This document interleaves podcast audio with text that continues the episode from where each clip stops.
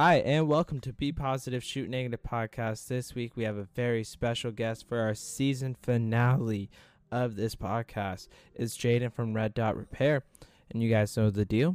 So without further ado, let's hop right in. Awesome. Welcome to Be Positive, Shoot Negative podcast. Um, how are you doing today? Um, I'm all right. I'm glad to hear that. Um, I feel like a lot of people who think about like repairing cameras and everything have a misconception about like how old or what uh, people who repair cameras are. Um, at what age did you realize that you wanted to pursue like camera repairs as a career? And if you could touch on like how old you are, um, so that the audience uh, can know that aspect of uh, red dot repair. Yeah, for sure. Um, so like I'm I'm 21 years old, so I'm fairly young. Um, I had started fixing cameras um, back in high school. Uh, I kind of been, I, I, mean, most of my life I've, I've been really um, just kind of mechanically inclined. I, I mean, like when I was a little kid, I would just pull apart, you know, like my parents' remote for their TV or something and put it back together. And sometimes I get it back together completely and sometimes I wouldn't, and you know, get me in trouble sometimes. But um, so I mean, I've I've always been kind of interested in, in uh, just pulling things apart since I was young. Um, but when I got into photography and, and into cameras in high school, um, I definitely realized that I wanted to pursue a career in that field. Um, and then like think around like 16, 17, um, started fixing cameras a lot more and actually selling them uh, at like Blue Moon Camera and Machine, um, kind of store in Portland. Um, and I, for the longest time, I was trying to kind of get my foot in the door with them uh, to work with their their repair tech. Um, but I got shot down every time I did. But you know, I, I'd definitely say around like 16, 17 is when I decided that I I kind of wanted to, to repair cameras for a living if I could. But um, it, it was a, it's definitely a tricky uh, a tricky career to get into for sure. Yeah, uh, I think a lot of people don't know this, but you also work at a camera shop as well, as well as run Red Dot Repair. Uh, what was mm-hmm. the inspiration behind wanting to start your own business, and what have been some of the hardest moments, as well as the most rewarding moments of this process that you're on with starting your own business? Yeah. So the whole thing with uh, me and, and, the current shop that I'm working for um, is I I had originally like me and the owner we used to work together at another shop that was just actually just like down the road um, and like kind of around like the that first uh, major lockdown last year um, he got laid off, and then I actually ended up getting put in the same position he was in, uh, managing the store.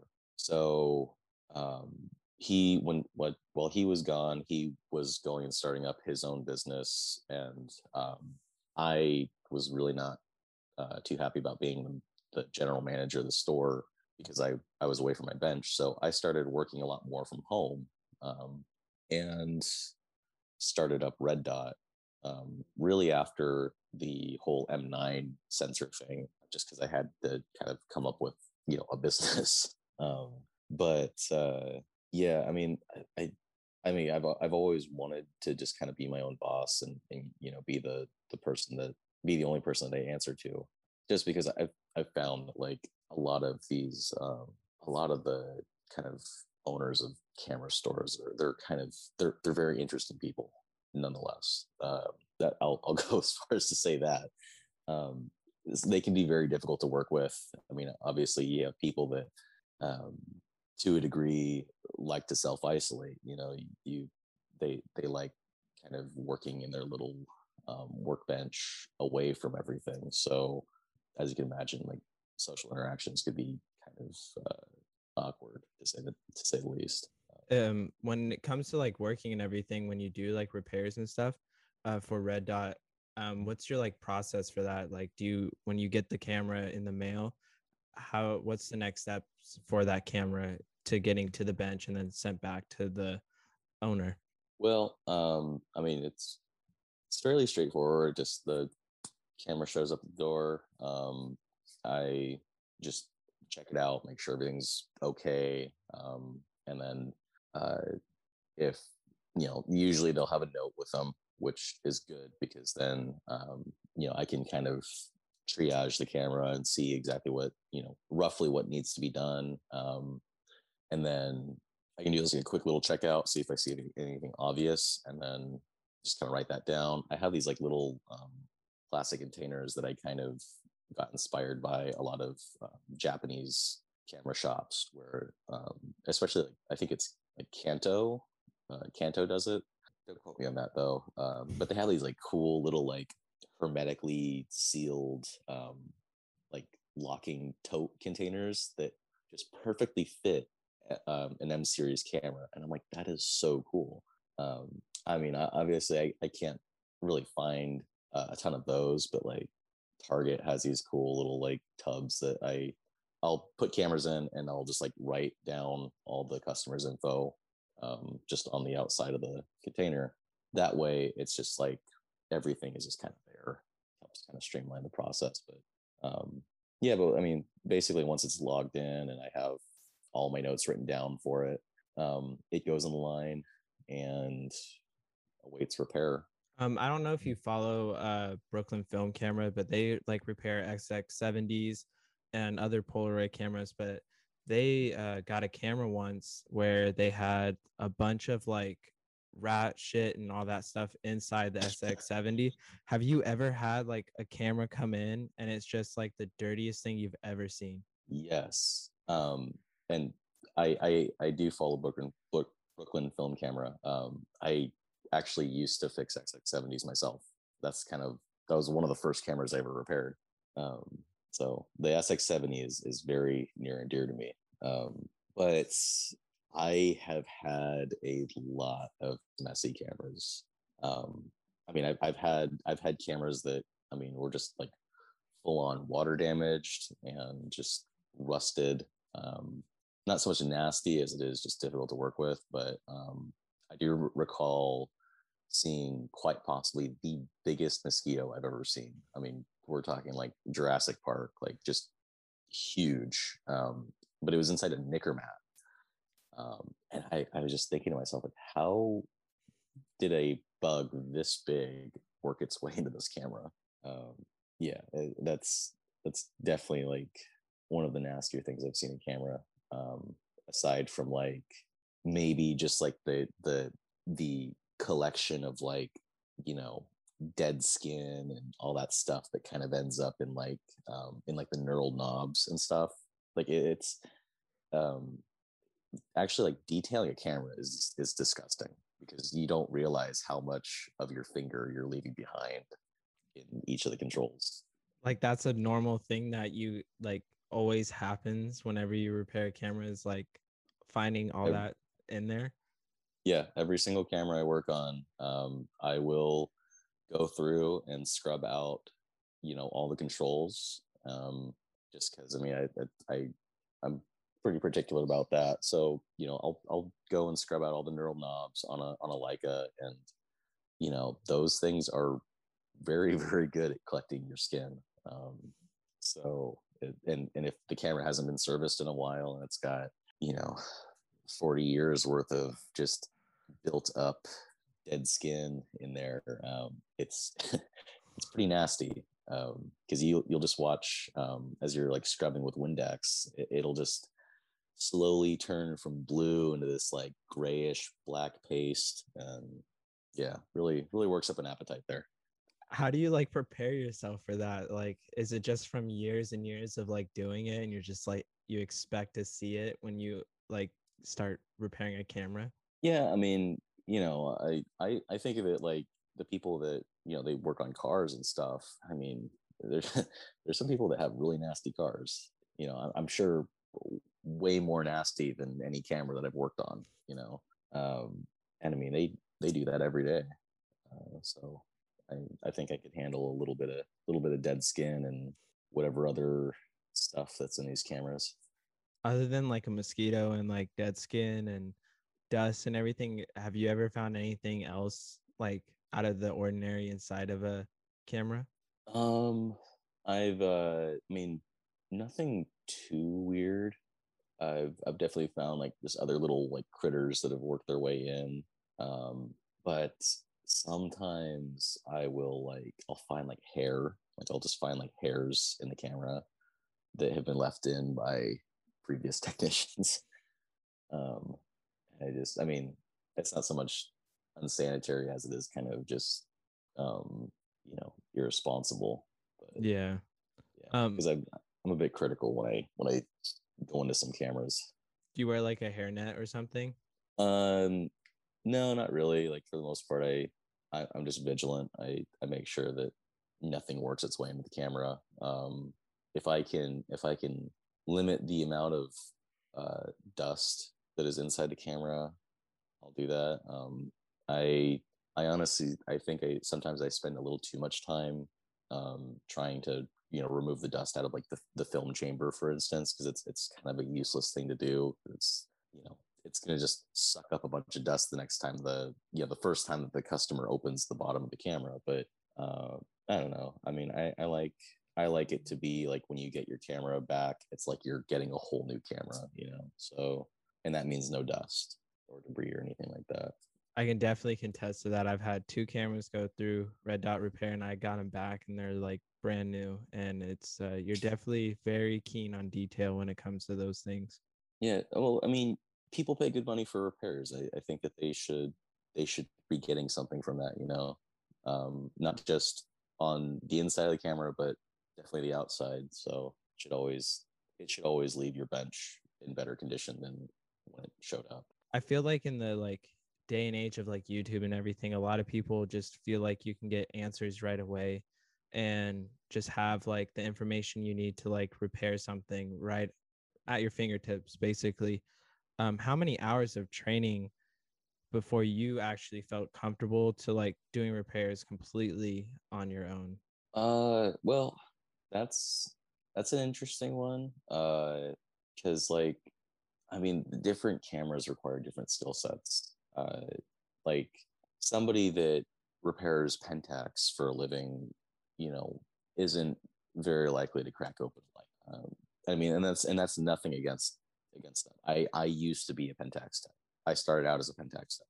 I like when I started my apprenticeship, it was strictly to replace an old um, an old Pentax factory supervisor, and um, so you know I had to learn all that stuff. But I just it I just wasn't really uh, my heart really just wasn't in that.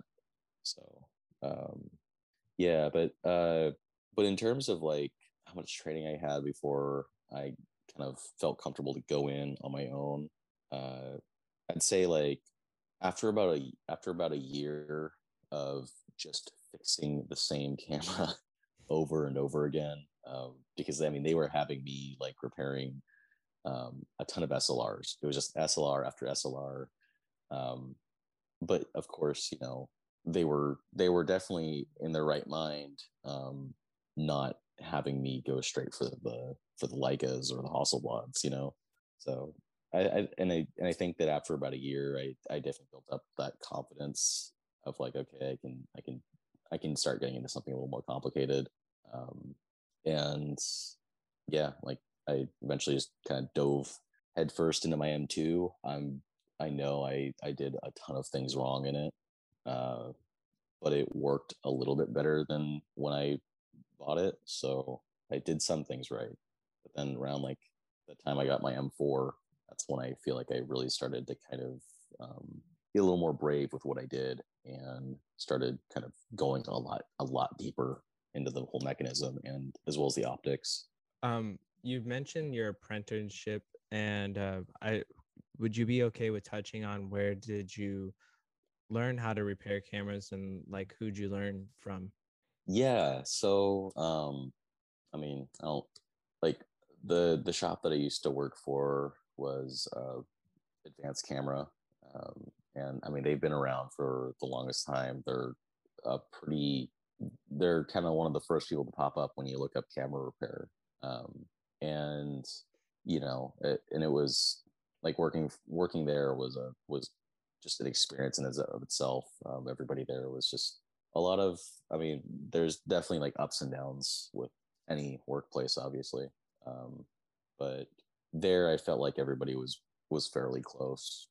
Um, but my um, the the guy that taught me, his name was Paul. He used to work um, at the Honeywell Pentax factory as as the supervisor of um, their kind of little repair division, and he, you know, when when he retired from Pentax, he took with him a ton of you know tools and equipment and and parts. So, I mean, advanced like that place just has enough parts to rebuild you know whatever pentax camera you want i mean to a degree but um and they you know for most repairs they they they're using um sometimes like used parts which i mean there's there's nothing wrong with that. Um actually the used parts tend to work a little bit better simply because they've already kind of been matched to the camera.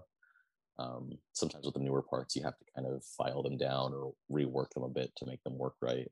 Um, but yeah i mean between the the new and used parts it, it's just endless.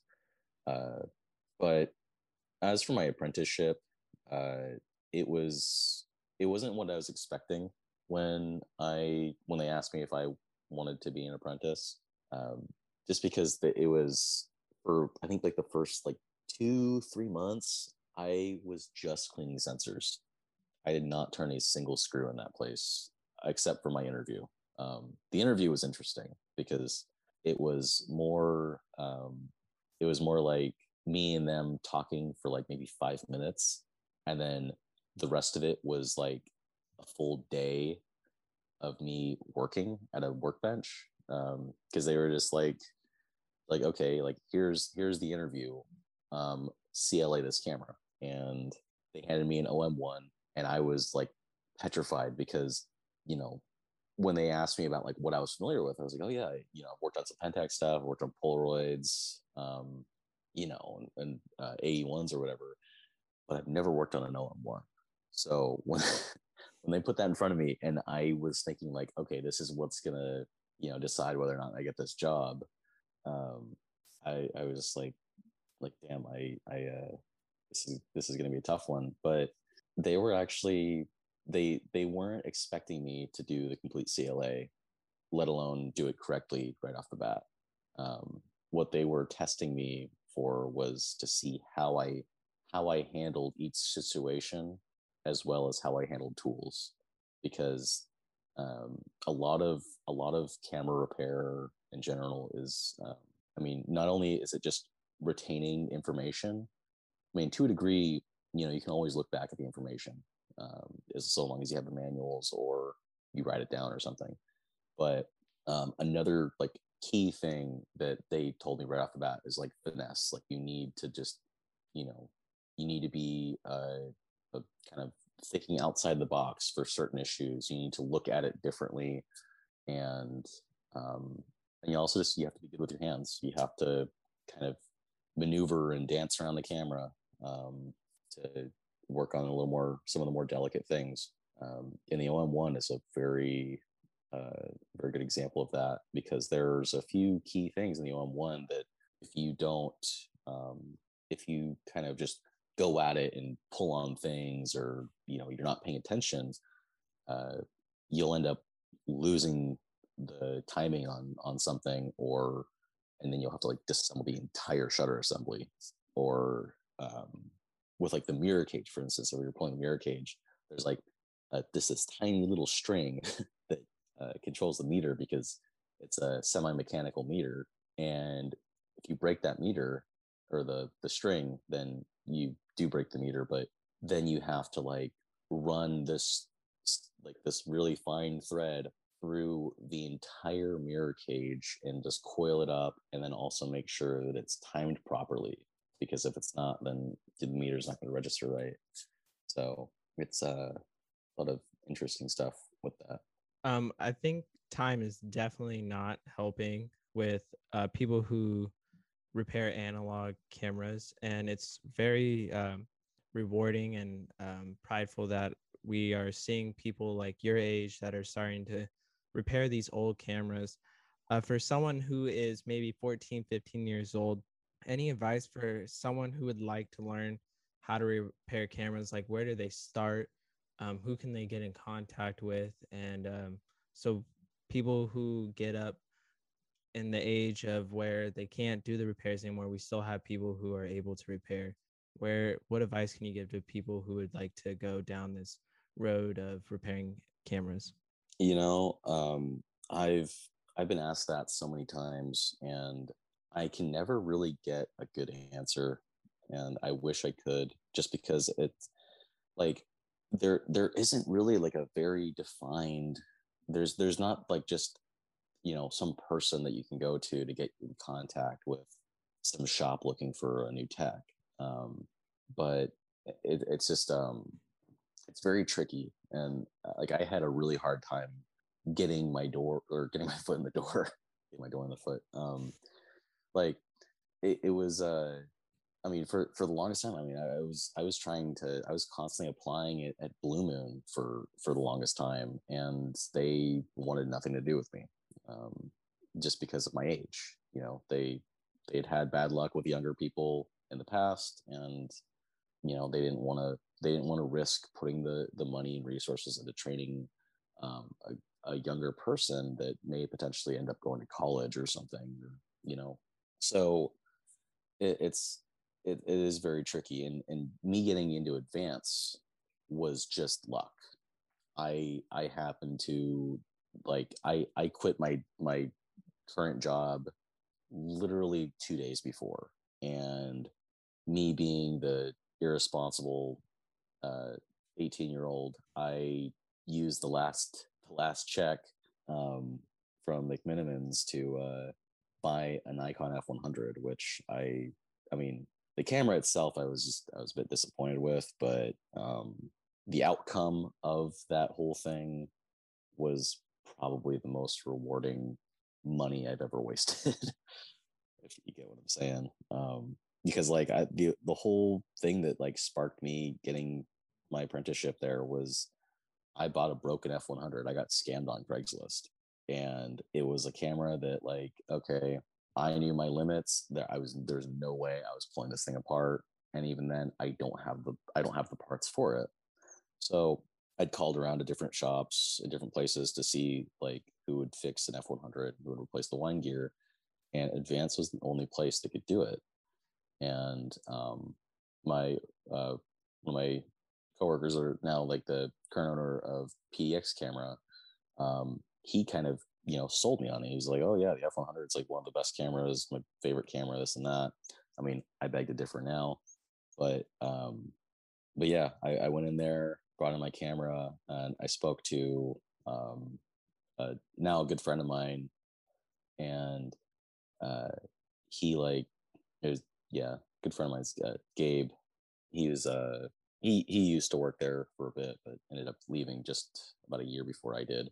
Um, but as I was kind of dropping off my camera for the repair and just getting everything logged in, I was just kind of uh, just talking with him and mentioned that I, you know, was dabbling in a little bit of repair myself. And he asked me, he's like, "Well, you want to do it for a living?" And I was like, yeah, I'd love to do that, but I've kind of given up on that idea just because it's, you know, I haven't been able to find anybody that would train me. And he's like, well, you know, I mean, we're looking, we're always looking for a technician, this and that. And so I, I was like, well, you know, can I drop off an application? He's like, yes, like, please bring back an application. So I show up next day, application in hand, and right there, they're like, okay, cool, let's do an interview. Um, and it was just a quick little like five minute chit chat. Um, they looked at my resume and then they're like, all right, well, show up next week for the final interview. And that was that was a little thing. So I mean, like me getting into it was just totally luck of the draw. Um, that's my best way of explaining that because I mean, you never know. There, I mean, some you don't know if the if the shop that you walk into is just gonna you know bring you in right there or if they're to tell you to pound sand. Um, I, as for like resources though, I've heard that um, Chuck at SPT, uh, Society of Photographical Tech, or I think it's uh, it's either technicians or technologists. I can't remember, um, but it's just SPT. Uh, supposedly, he has like this course that you can take on on camera repair. I, I I don't I don't know off the top of my head like what it costs or what it really goes over. I but from what I've heard, it's it's a fairly just basic um, introductory in, introductory into um, into camera repair. So kind of just you know gets your feet in the water. But um, yeah, so I mean that's in in terms of like like an actual kind of institution. Um, SPT is really the closest thing. I know that National Camera, um, that was actually like a, a, a legit school that you could go to. Um, but they went out of business in 2015. So, which is, I mean, really poor timing if you ask me, because I feel like now, you know, if, if, if they would have stuck it out for like a year or two, they would, they'd be making bank. Yeah. Um, and honestly, like, I, I feel like, I, I feel like if, if there were more um, technicians out there that film could potentially like choke out digital to a degree.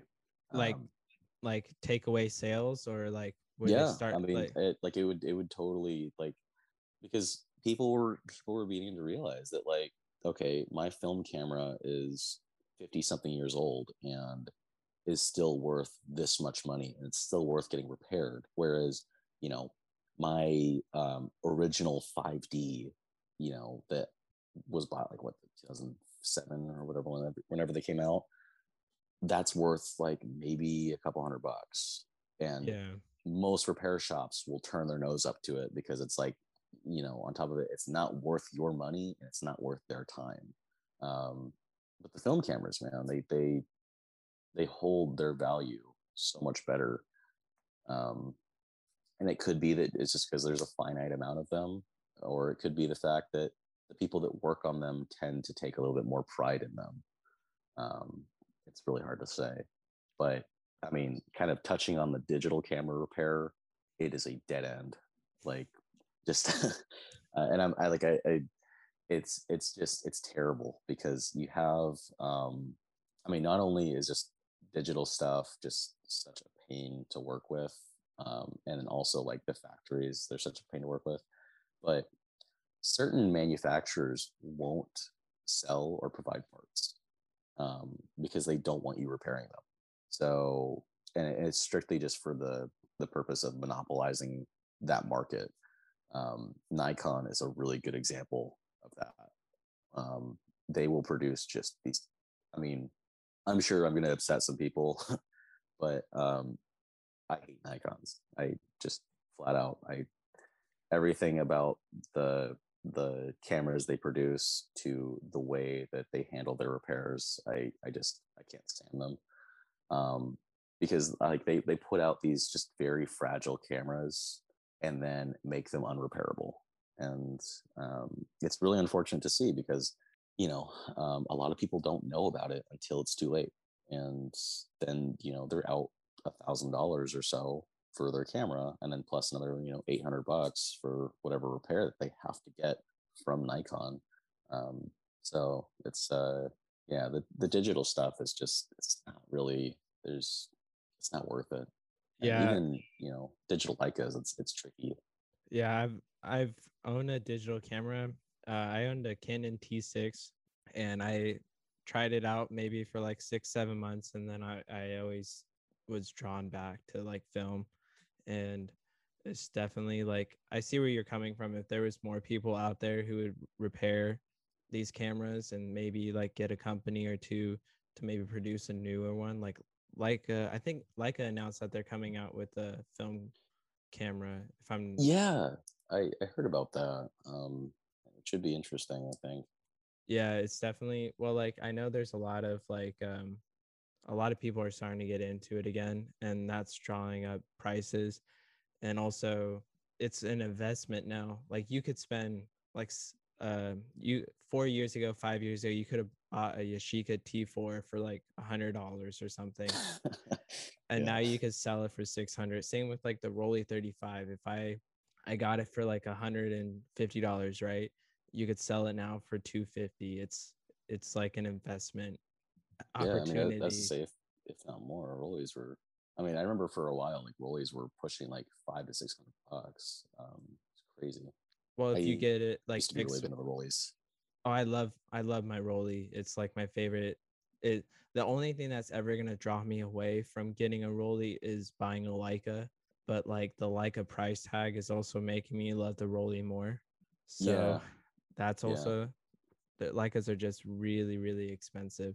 Yeah, but uh, I mean, the Rolleis, it's still like unmatched quality. But Leicas, man, there is like, I I, I know that everybody. This is like I, I'm gonna sound like a broken record. Um, and everybody say says this, but there is something so different about Leicas. Um, I mean, it's like, especially when you open one up and you see just the craftsmanship and how precisely tuned these cameras are.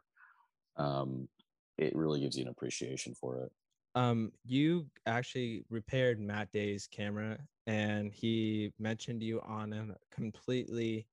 Uh, he mentioned you on a uh, episode of where he talked about how he got his camera repaired with you. How many orders did you receive the day after that came out? um, I'm gonna be completely real with you, man. I lost track.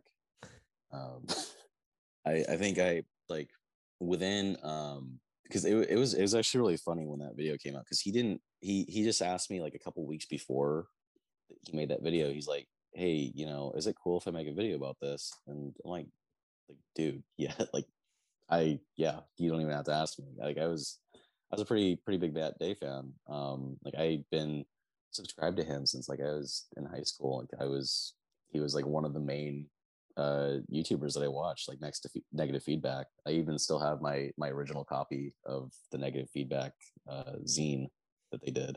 I wish that they'd still do that um, because I, I thought it was really fun. Like I, I miss the uh, those old those old zines.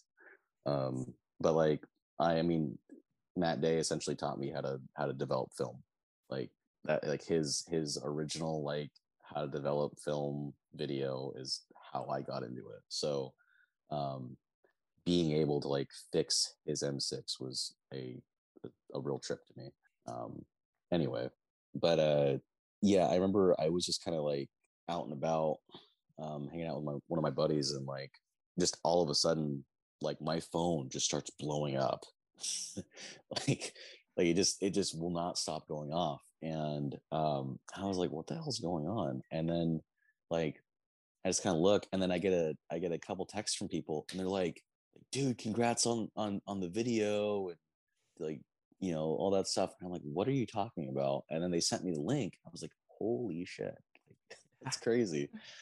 So, um, but yeah, like I I I remember like spending like the next week after that, um, just trying to keep up with the messages, and I I swear like I would I would probably wake up to at least like 100 messages a day and and they would just you know ev- for every for every message you answered you get like three more afterwards. So um yeah it was just it was insane to say the least um but i mean in terms of orders i definitely got like i definitely say like i think i like within the first couple months i got like probably like 100 cameras um which i mean in, in terms of like in the grand scheme of things, like r- repair wise, that is that's a that's a lot. Um, I remember like the um at, at Advance, like I think in total we maybe had like two to three hundred cameras divided up between four technicians.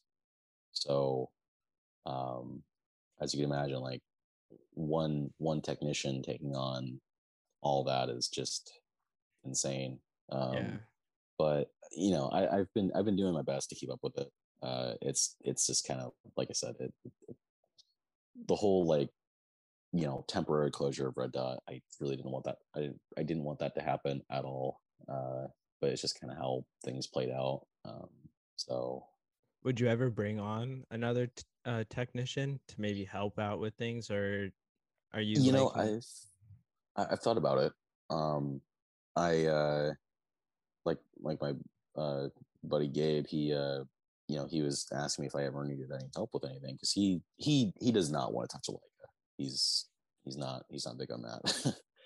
uh, but he's he's really good with lenses, and he's about about as obsessive as I am when it comes to like smoothing out uh, the helicals. So, you know, I could definitely trust him with with some of the the more primo like a gear. I just I just don't know if he wants to if he wants you know that that liability because that's the big thing for a lot of uh, technicians um, and why they don't want to get into Leicas is just um, the the price tag with them. You know, you screw up, you are on you're on the hook.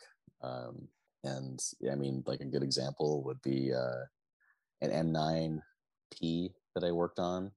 Uh, the guy sent it in. He wanted to get the sensor converted, and um, I'm always trying to do just these crazy like next level repairs just because I, I always want to be able to offer more stuff i want to kind of just push the envelope you know um, and i i had started out with the original um, the original m9 sensors and i was you know was replacing there's repairing those but the m9p and the m9 monochrome have a totally different sensor so um, i was trying to remove the glass and it like ended up breaking while I was removing it and just fell right onto the bare sensor and ruined it.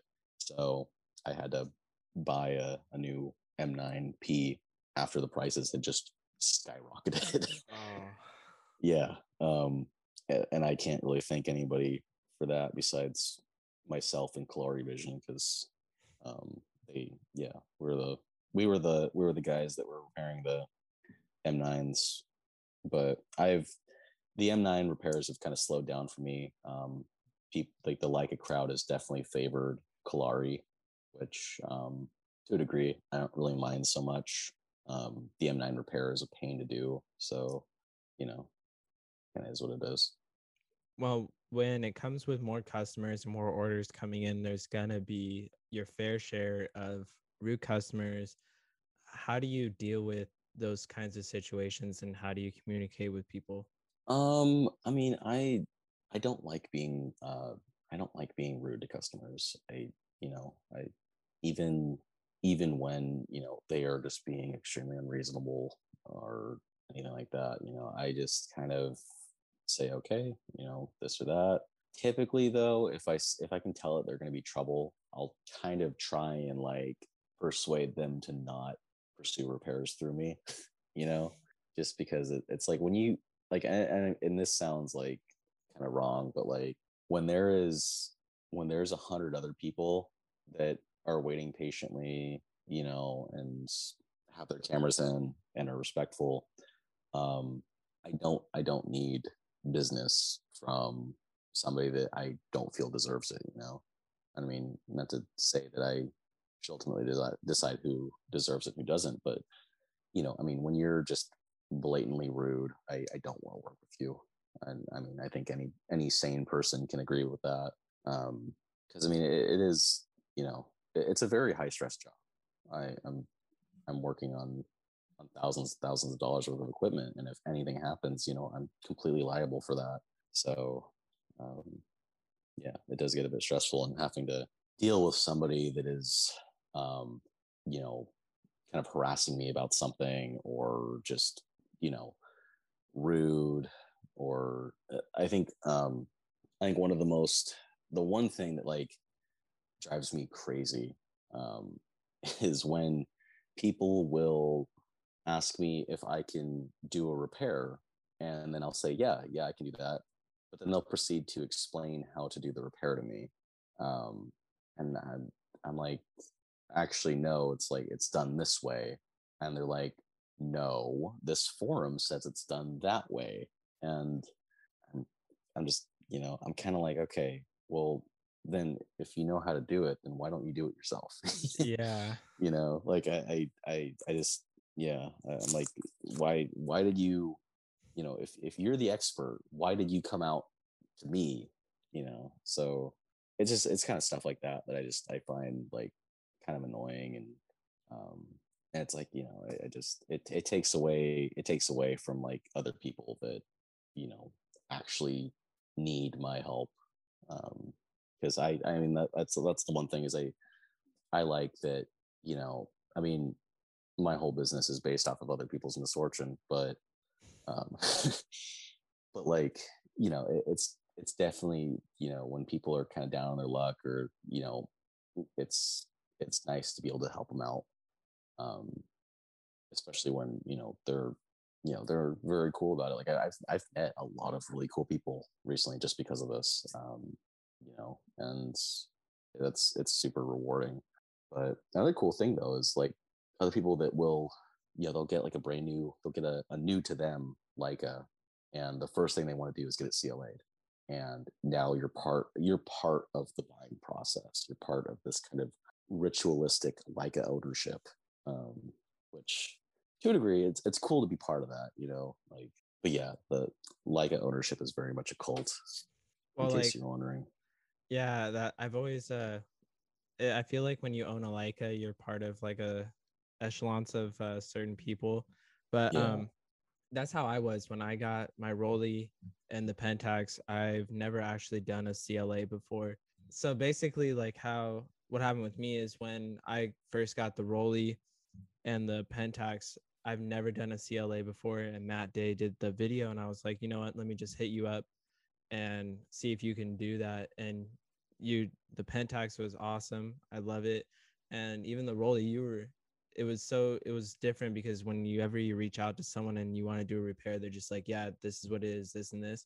You were really excited you were like yeah send it in i love working on those things and it was just a completely different feeling. You you uh, treat your customers like family when it comes to that aspect. Yeah and you know i i, I mean to a degree it's yeah i mean we're kind of this little like a cult family thing so um it's I, definitely feel like you know the the kind of key to having a good like customer base is just be yourself, be transparent, be nice. You know, I I, I see like so many different shops. You know, they're eh, it's just this this bitter, cold interaction, and I'm like, I I don't like this. You know. Yeah. So um, I I I make the experience that I wish I could be experiencing. Um, yeah. You know, um, because it's it's definitely uh especially nowadays you know it's it's hard to come across a friendly face so. Speaking of Leicas and um a cult following i feel like this question is going to probably upset some people for sure. Uh worst leica to own long term and why? We're talking analog leicas. Oof okay um yeah i i was definitely um dreading this question but uh, I mean, anybody that's like seen my live streams has definitely heard me uh, talk a lot of crap on the M6. And I mean, okay, so I'll just start off by saying that there is no such thing as a bad Leica. Okay. Um, there's just, yeah, there's no such thing as bad Leica. But if I had to say like the worst long term Leica to own, it would. I mean, like long term, long term, I'd say the M7 for sure. Um, but I feel like the M7 is kind of its own little, its own little thing that people just kind of put in the corner. Um, the M7 is really, it's rarely brought up when it comes to Leicas, but people still tend to buy them, um, mostly for the convenience of it. But the thing is that the M7s, um, they are very much like a MacBook in the sense that you know it's just things are just soldered in, and um, there's it's it's it's very tricky to repair them. Uh, and there's really not much I can do because I'm lacking the software to actually you know program these cameras because uh, the thing that people kind of overlook uh, or the, i mean they don't really know about them is with like the MP, the M6 TTL, the M7s, um, all the electronics in those cameras are set at the factory. And if you know you disassemble one of them, you'll see a small little port that you can plug into, and that's how you um, that's how you like set the meter on the MPs and the M6, um, or the uh, M7, for instance, you set the the shutter speeds and everything. I mean, it's uh, it's a lot going on in there. So I can't like if if you fry the board on your M7, I can't do anything for you. You have to send it to Leica, um, and Leica has said that they plan they only plan to support the M7s up until 2030. So you have this decade, and that's it. You know, once once it's up, it's up, and you are completely at the mercy of the camera. Um, the M6 TTL, I mean, that's that's kind of the same thing. I mean, they, you know, you can't if your meter circuit goes out on that guy, you're done. Um, there's there's no replacing that anymore. I just spoke with a customer recently, and he wanted to get his he just wanted the the red dot on his camera repainted. Um, but he was telling me, I mean, supposedly he got the the last M6 TTL meter circuit um, in circulation. So, or at least at Leica. Um, but you know, usually if they're out, then everybody's out. So, yeah, I mean, like, there's really not much that you could do for the M6 TTL meters if anything happens. Um, the MPs, on the other hand, they still have support. I mean, they're still making the MPs, so you know, I could definitely see that lasting a while. But I'm kind of a bit wary on the MPs just because um, of that proprietary meter circuit. So, uh, but I, I, personally own an MP, and it you know it's a it's an awesome camera. Don't get me wrong, but there's just a few things about it that I'm just kind of like you know I wouldn't have to worry about this with an M4 or an M5 for that matter. Um, so yeah. However, the M6 Classic, um, that is still very much repairable. It's actually probably the most repairable, um, the most repairable metered Leica there is because you can actually buy a brand new meter circuit from Leica. It's like 200 bucks. Um, of a pain to install, but hey, you know, you have the option. So, but I mean, the classic M6 has its own issues altogether that, I mean, I'll just come out and say it. The M6 is a cheap camera or cheaply built camera. Um, it does not hold up to the M4s or the M5s.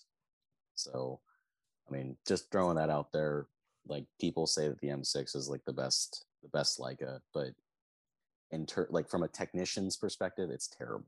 Just, I mean, the use of brittle steel gears that, granted, yes, they're going to be stronger than the brass gears, but they're not going to be as smooth. And um, because it's hardened steel, it can actually just snap. Um, the like, it's just it's just just a such a, a contrast between like you look at the, the M4s and and the M6, and it's just totally different on the inside. Um, you can tell that like the M4 was just this nice handcrafted everything was made to fit you know and it all just it's buttery um but then you get into an m6 and you're just like okay um all of it's just die cast parts that are slapped together um which granted i mean m6s still feel great a Leica is a Leica um you know you can't go wrong with any of them but I don't feel like the M6 really deserves the just the kind of cult status that it has. And the same could be said for so many other cameras, though. You know, like the Contax point shoots. Um, like, you know, um, it's like, man, you're you're paying a thousand dollars for a little electronic brick that at any point, just from looking at it wrong, it will decide I don't want to work anymore and you're completely screwed. There's nothing you can do about it. Um, I mean, granted, like maybe you could send it to like uh, I think it's like Nippon Camera Repair in New York, um, and they might be able to help you out. But I mean, for the most part, though, you're you're really out of options. Same for like the Nikon 35 Ti's.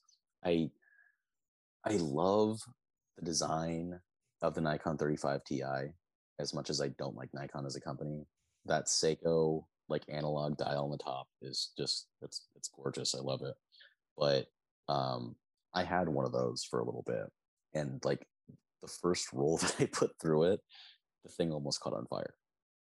like it just it it stopped working started throwing error messages and like the camera got like physically hot and yeah so i i was i was like okay well i'm not getting one of those again um, the leica mini lux is actually a pretty solid point and shoot um, you can you can get those repaired um, either by some re- some Ukrainian dude on eBay or um, or Red Dot. So you definitely have options there. Yeah, I mean the point and shoots, man. It's just uh, I, I don't I don't get why why they're so. I mean they're they're very flashy and glamorous. You know, celebrities use them and all that. But what I mean, like from a, from a practical standpoint, they're awful. so mean, it burst a bunch of people's bubbles or anything, but yeah, uh, it's just as a as somebody that fixes these things for a living and gets all these questions and these horror stories, it's like I I hate to see people go down the same road. Awesome. I want to thank you so much for the time, uh, for taking out the time and coming onto the show. I really appreciate it. Yeah, sure thing. Hey guys, if you guys need any work done with any of your analog or digital cameras, hit up Jaden. All that information is going to be in the description of this episode. I want to thank you guys for listening all throughout the season and all the great support and all the artists that came onto the show. It means the world to me. Uh, if you guys want to hit, go over to Instagram, follow me at Joey underscore Balli. That is J O E Y underscore B A L L I. Shoot me a message. And if you guys want any of the updates on the following for next season, all that information is going to be on the Instagram. Thank you guys for listening and stay safe out there.